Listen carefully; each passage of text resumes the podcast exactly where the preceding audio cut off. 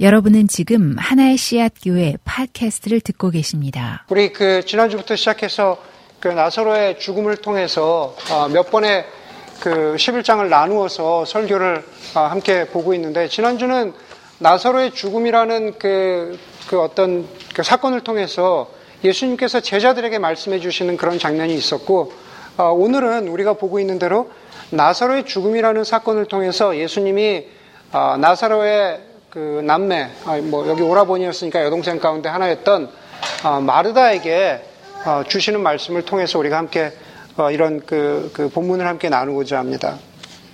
한국의 그 책으로도 알려져 있는 사회학자 정수복 그리고 장미란이라고 하는 그 부부는 바다로 간 게으름뱅, 게으름뱅이라는 책에서 젤린스키의 느리게 사는 즐거움의 한 부분을 인용하는데 이렇게 그 인용을 하고 있습니다. 잠시 발걸음을 멈추고 생각해 보라. 붉게 물든 석양을 바라볼 시간이 없을 정도로 바쁘게 살고 있지는 않은가.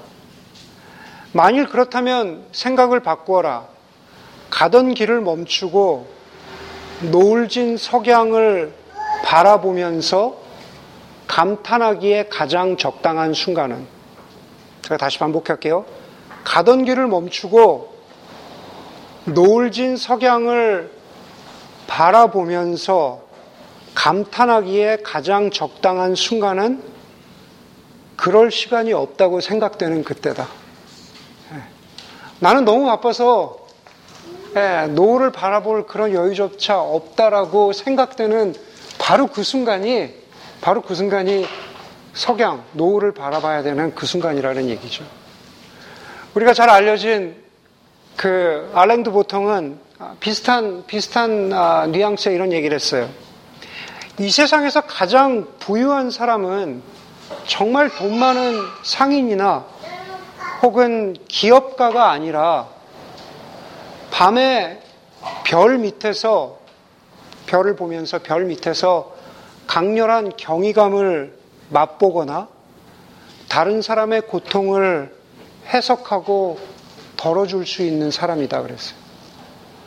자기가 가진 것이 많아서가 아니라 무엇인가 바라보면서 경이감을 느끼고 혹은 다른 사람의 고통을 해석하고 덜어줄 수 있는 사람이 그 사람이 부유한 사람이다 그랬습니다. 가장 바쁘다고 하는 순간에 바로 그때 석양을 바라볼 수 있는 사람, 별 밑에서 경이로움을 느낄 수 있는 사람, 다른 사람의 고통을 덜어줄 수 있는 사람. 이 두 인용구의 핵심은 뭘까라는 생각을 해보면 뭐 여러 가지로 아, 우리가 생각을 해볼 수 있겠지만 결국 바로 거기서 나타나는 그 사람, 그 인간은 기계가 아니라 인간이라는 거죠. 나는 기계가, 나는 일하는 기계가 아니라 나는 인간이라는 겁니다. 내가 살아서 숨 쉬고 있는 생명을 지니고 있는 인간이라는 사실을 우리에게 계속 remind 시켜준다라는 겁니다. 그만큼 살아있음을 확인하는 생명이라는 것, 우리에게 생명이 있다라는 것은 우리에게 중요하고 의미가 있는 거죠. 그런데 그것은 그냥 우리의 목숨이 붙어 있다, 우리에게 생명이 있다라는 것 뿐만 아니라 사실은 우리의 신앙이라든가 우리의 믿음에서도 마찬가지가 아닐까라는 생각이, 생각을 하게 되는 거죠.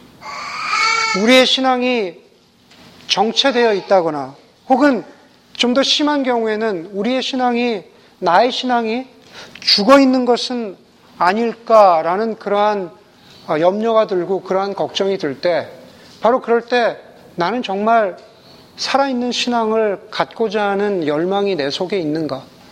나는 그러한 오늘 설교 제목처럼 이야기하자면은 나는 정말 그러한 생명 신앙을 내가 갖고자 하는 열정이 내 마음속에 있는가? 오늘 그게 여러분들하고 나누고자 하는 말씀입니다.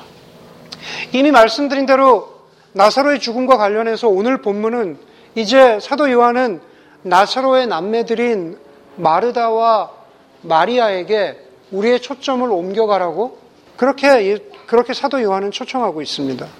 먼저 저자인 사도 요한은 마르다에게 우리의 눈을 맞춰보라고 그렇게 초청합니다. 이미 17절은 이렇게 시작하고 있죠. 나사로가 죽은 지 4일이 지났다 그럽니다. 나사로가 죽은 지 4일이 지났습니다.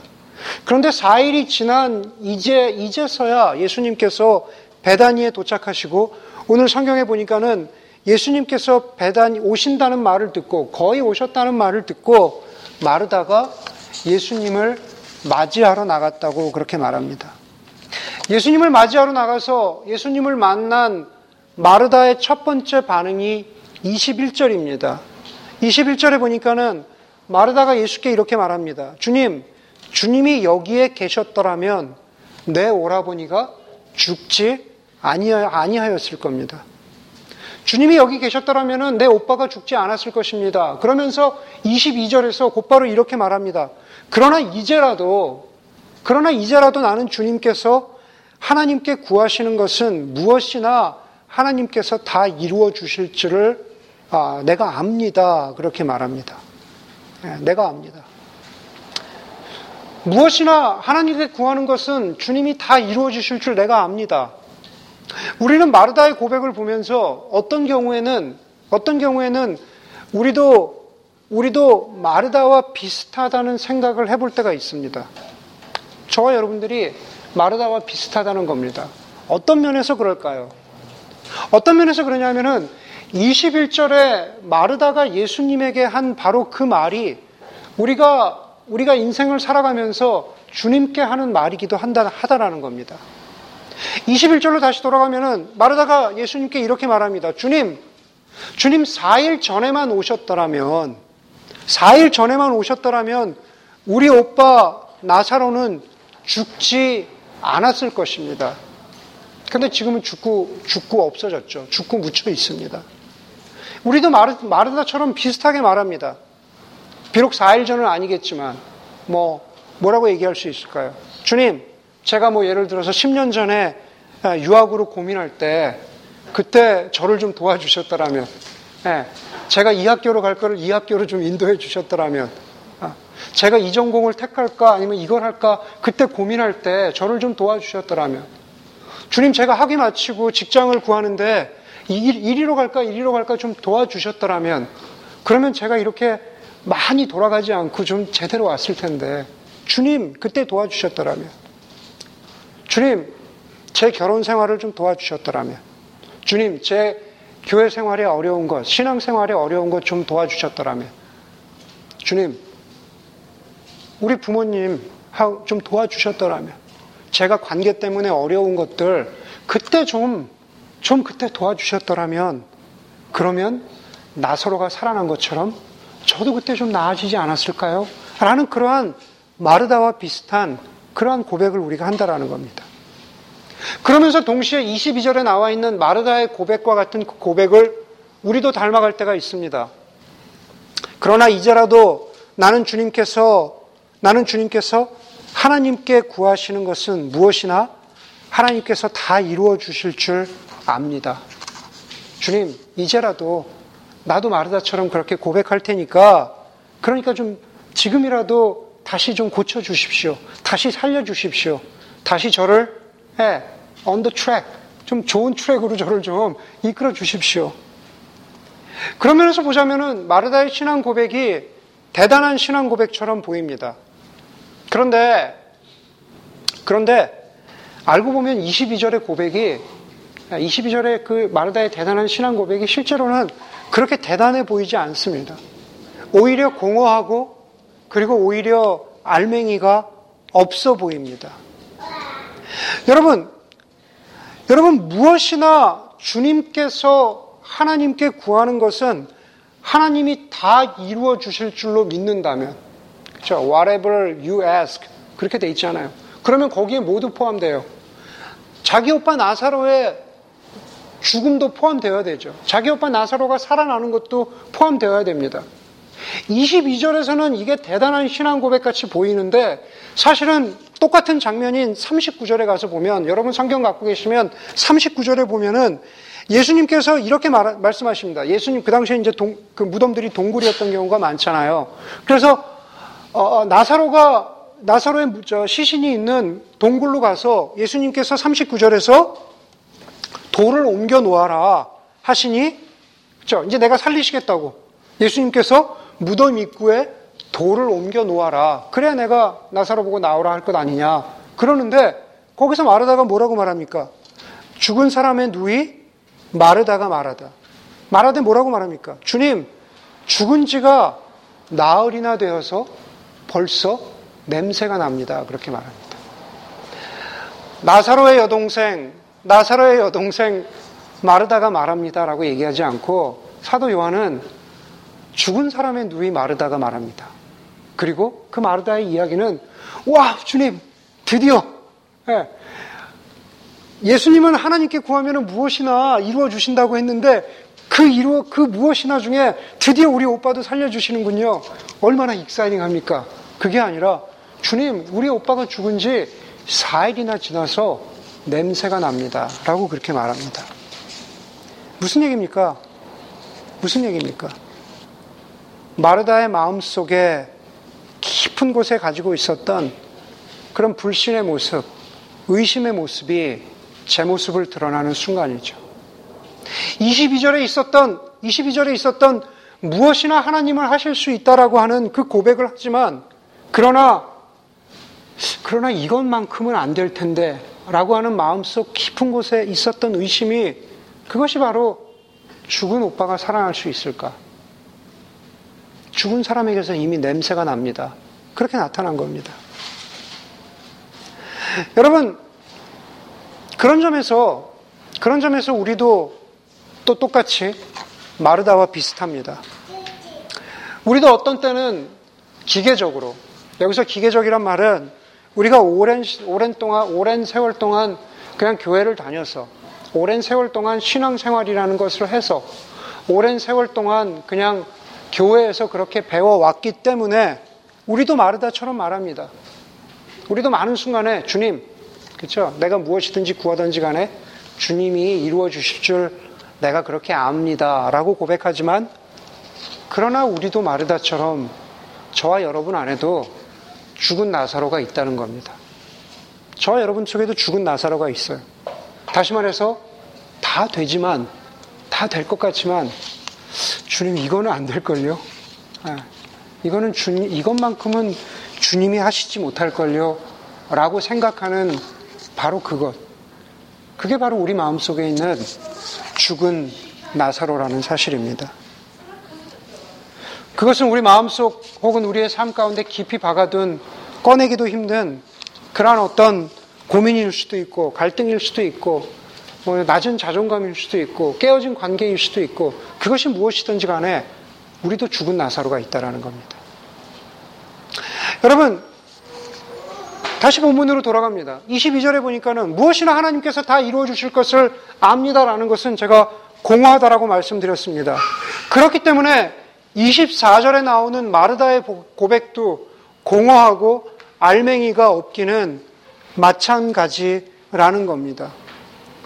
24절의 마르다의 고백은 그냥 그 당시 유대인들이 가지고 있었던 그냥 종교적인 표현, 종교적인 레토릭이라는 겁니다. 24절에서 마르다는 이렇게 말합니다. 마르다가 예수께 말하였다. 마지막 날 부활 때에 그가 다시 살아나리라는 것을 내가 압니다. 이것도 대단해 보이죠? 네. 마지막 날 부활 때에 내 오빠 나사로가 다시 살아날, 살아나리라는 것을 압니다. 라고 보면서, 와, 정말 대단한 믿음을 가졌다 보지만은, 그러나 실제로 그건 그렇지 않다라는 겁니다. 그거는 그 당시에, 그 당시에 어떤 평균적인 신실한 유대인들이라면은 대략적으로 가지고 있었던 유대교의 믿음이었다라는 거예요. 유대인들은 장래의 부활을 믿었어요. 예, 장래의 부활을 믿었어요. 그것이 어떤 모습으로 부활될 것인지 뭐 그거에 대한 그, 그, 그 어떤 구체적인 모양은 없었지만 다니엘서 12장 2절 3절에 보면은 유대인들이 가지고 있었던 유대교 안에서의 어떤 장래 부활 신앙에 대해서 이렇게 표현하고 있습니다. 제가 읽을게요. 다니엘서 12장 2절 3절입니다. 땅의 티끌 가운데에서 자는 자 중에서 예, 기독교나 유대교 표현 중에서 잔다라는 것은 죽는 표현, 죽었다는 표현입니다. 땅의 티끌 가운데에서 자는 자 중에서 많은 사람이 깨어나서 영생을 받는 자도 있겠고 수치를 당하여서 영원히 부끄러움을 당할 자도 있을 것이며 지혜 있는 자는 궁창의 빛과 같이 빛날 것이고 많은 사람을 옳은 대로 돌아오게 한 사람은 별과 같이 영원토록 빛나리라. 유대인들이 대개 대개 그, 그 부활을 믿었는데 유대인들 가운데에도 우리가 성경 공부 통해서 잘 아는 대로 사두개인들은 부활을 믿지 않죠. 그러니까 유대인들 가운데도 사두개인들은 그 부활을 믿지 않았습니다. 성경 공부하다 보면 그래서 사두개인들이 뭐 예수님께 부활을 믿지 않으면서 이런저런 질문을 하는 장면들이 나옵니다. 자, 다시 말해서 24절의 마르다의 고백은 당시 유대인들이 가지고 있었던 부활 신앙 정도 수준에 머물러 있었다라는 겁니다. 물론 저와 여러분들은 마르다 저와 여러분들은 마르다보다는 확고한 부활 신앙을 가지고 있습니다.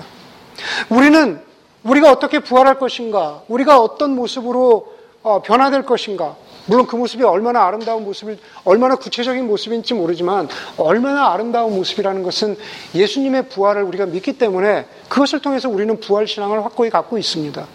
그러나 여기서 얘기하는 부활 신앙이라는 것은 그리고 우리가 믿고 있는 부활 신앙이라는 것은 우리가 우리가 죽은 후에 그냥 어떤 모습으로 부활할 것이다 라고 하는 그 부활 신앙에만 해당되는 것은 아니라는 거죠. 우리가 믿고 있는 부활 신앙이라는 것은 그냥 단순히 천국에 가는 것, 우리가 부활할 것이라는 것은 그냥 그 정도 수준에 머물러 있는 신앙이 아니라 메시아이신 왕이신 그리스도께서 이 땅 가운데 오셔서 모든 것을 다시 회복시키실 것이라는 그 부활 신앙이 하나님께서 이 땅 가운데 말씀하신 하나님 나라의 부활 신앙이라는 겁니다. 그렇기 때문에 그 부활 신앙이라는 것은 그냥 죽어서 가게 될 먼 장래에 유대인들이 가지고 있었던 마르다가 믿었던 그냥 그 정도 수준의 부활 신앙이 아니라 지금도 우리의 삶 가운데 살아있는 부활 신앙, 좀 더 확장된 부활 신앙, 그것을 저는 오늘 설교 제목처럼 생명신앙이라고 그렇게 말씀드리는 겁니다. 생명신앙이라는 거죠. 25절, 26절에 보니까는 예수님께서 이렇게 마르다에게 말씀하시죠. 또 우리에게 말씀하십니다. 나는 부활이요 생명이니 나를 믿는 사람은 죽어도 살고 살아서 나를 믿는 사람은 영원히 죽지 아니할 것이다. 우리가 잘 아는 말씀입니다. 예수님이 스스로 나는 부활이요 생명이라고 말씀하십니다. 그런데 그 뒤에 나오는 부활이요 생명이라고 말씀하신 다음에 그 뒷부분을 우리가 잘 들어야 됩니다. 지금부터 정신 바짝 차리고 들으셔야 돼요. 네. 지금부터가 본론이에요. 네. 먼저는 부활신앙이에요. 부활신앙. 나는 부활이요 생명이라고 하면서 나는 부활이요 나를 믿는 사람은 죽어도 살고라고 주님이 말씀하십니다. 그렇죠? 간단합니다. 이해가, 되, 이해가 되시죠? 예수님이 부활이시라는 것은 예수님이 실제로 죽은 자 가운데서 부활하심으로 이제 입증이 될 것인데 그것을 믿는 사람은 죽어도 산다고 하십니다. 자, 우리가 부활을 믿습니다. 그리고 우리는 죽습니다. 그러나 우리도 예수님처럼 살아납니다. 그게 부활 신앙이죠. 그런데 예수님이 또 뭐라 그러십니까? 나는 생명이니. 예수님이 자신을 생명이라고 하십니다. 그런데 26절 뒷부분에서 뭐라 그러냐면 살아서 나를 믿는 사람은 영원히 죽지 아니할 것이다 그랬어요.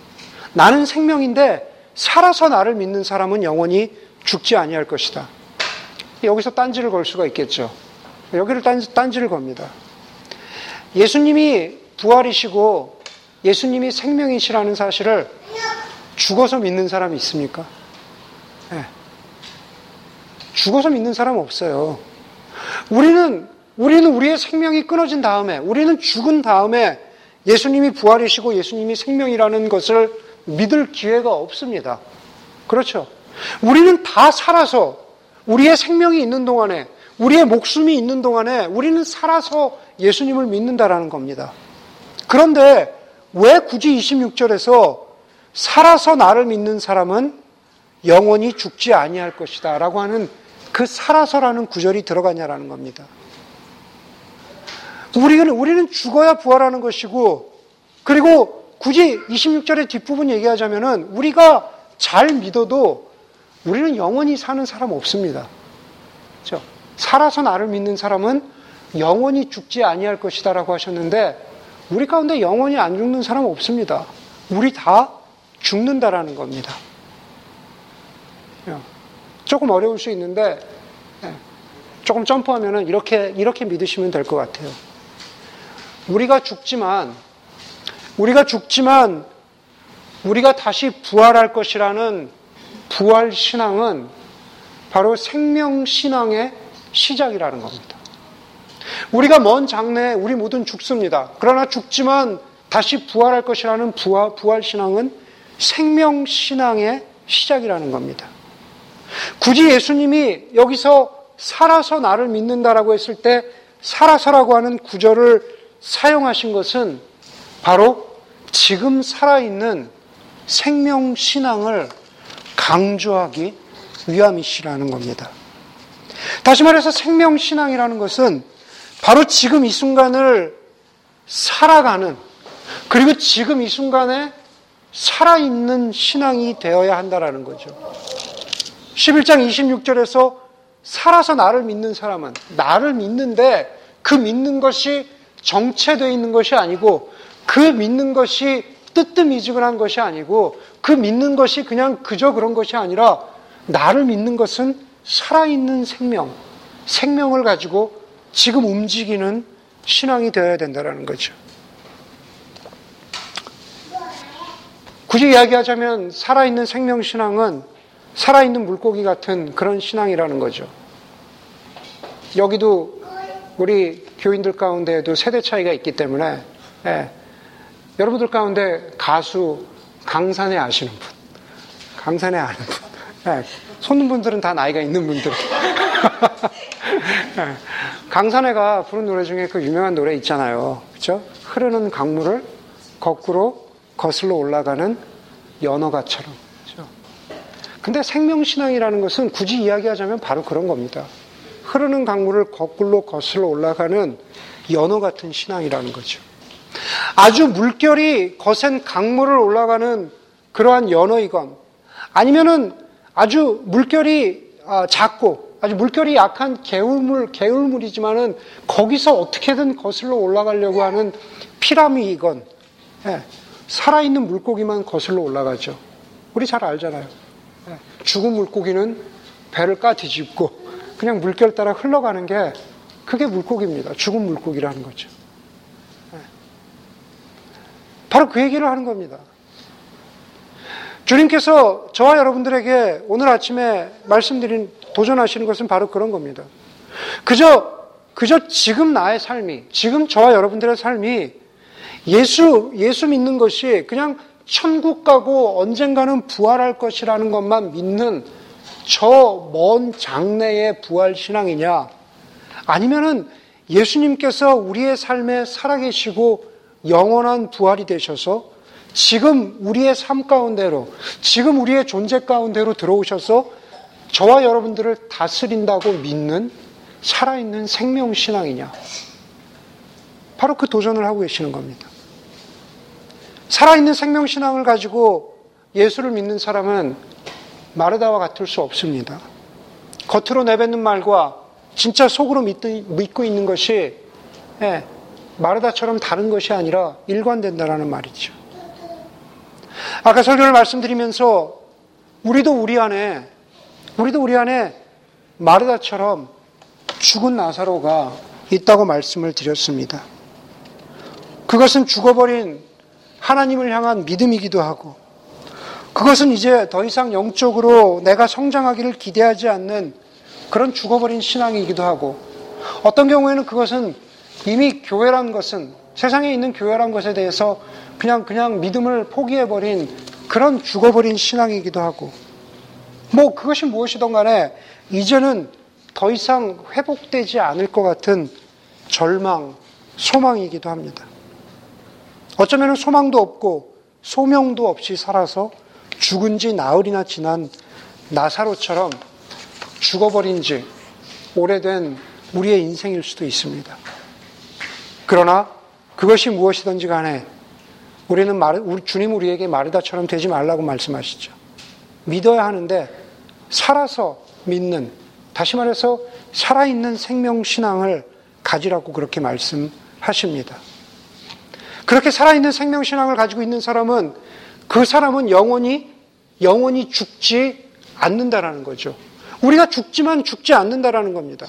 다시 말해서 내 안에 죽어 있는 나사로가 다시 살아날 것처럼 보이지 않고 지금은 내 당장 내 뜻대로 되지 않고 그리고 내 바람대로 되지 않고 그리고 이렇게 인생이 끝나버릴 것 같지만은 그러나 예수님께서 주님 되셔서 왕이 되셔서 언젠가 이 땅 가운데 다시 오실 때 그 모든 것을 회복시키실 것이라는 생명 부활 신앙이 있기 때문에 지금도 살아서 그것을 믿으면서 그 생명 신앙 가지고 살아가기 때문에 그것 그렇기 때문에 우리가 영원히 죽지 않는다라는 그 말씀을 하고 계시는 겁니다. 예수님이 그렇게 영원히 죽지 않을 것이라고 말씀하신 그 약속이 허상이 아니고 거짓말이 아닌 것은 예수님이 살아나셔서 예수님이 부활하셔서 영원한 생명이 되셔서 그것을 입증하셨기 때문이라는 겁니다. 십자가에서 돌아가셔서 누구도 살아날 것이라고 기대하지 않았던 예수님의 죽음은 무덤 속에서 부활하심으로 우리에게 영원한 생명이 되시고 영원한 살아있는 소망이 되셨다라는 겁니다. 마찬가지로 그 말씀을 주님이 우리에게 하시는 겁니다. 여러분들의 권합니다. 살아있는 생명신앙을 가지고 계십니까? 헛된 기대가 아니라 정말 부활이고 생명이신 그 주님 안에서 정말로 살아있는 생명신앙을 가지면 바로 우리의 삶 가운데에서 정말로 부활을 경험하면서 부활을 이루어가면서 살 수 있다라는 겁니다.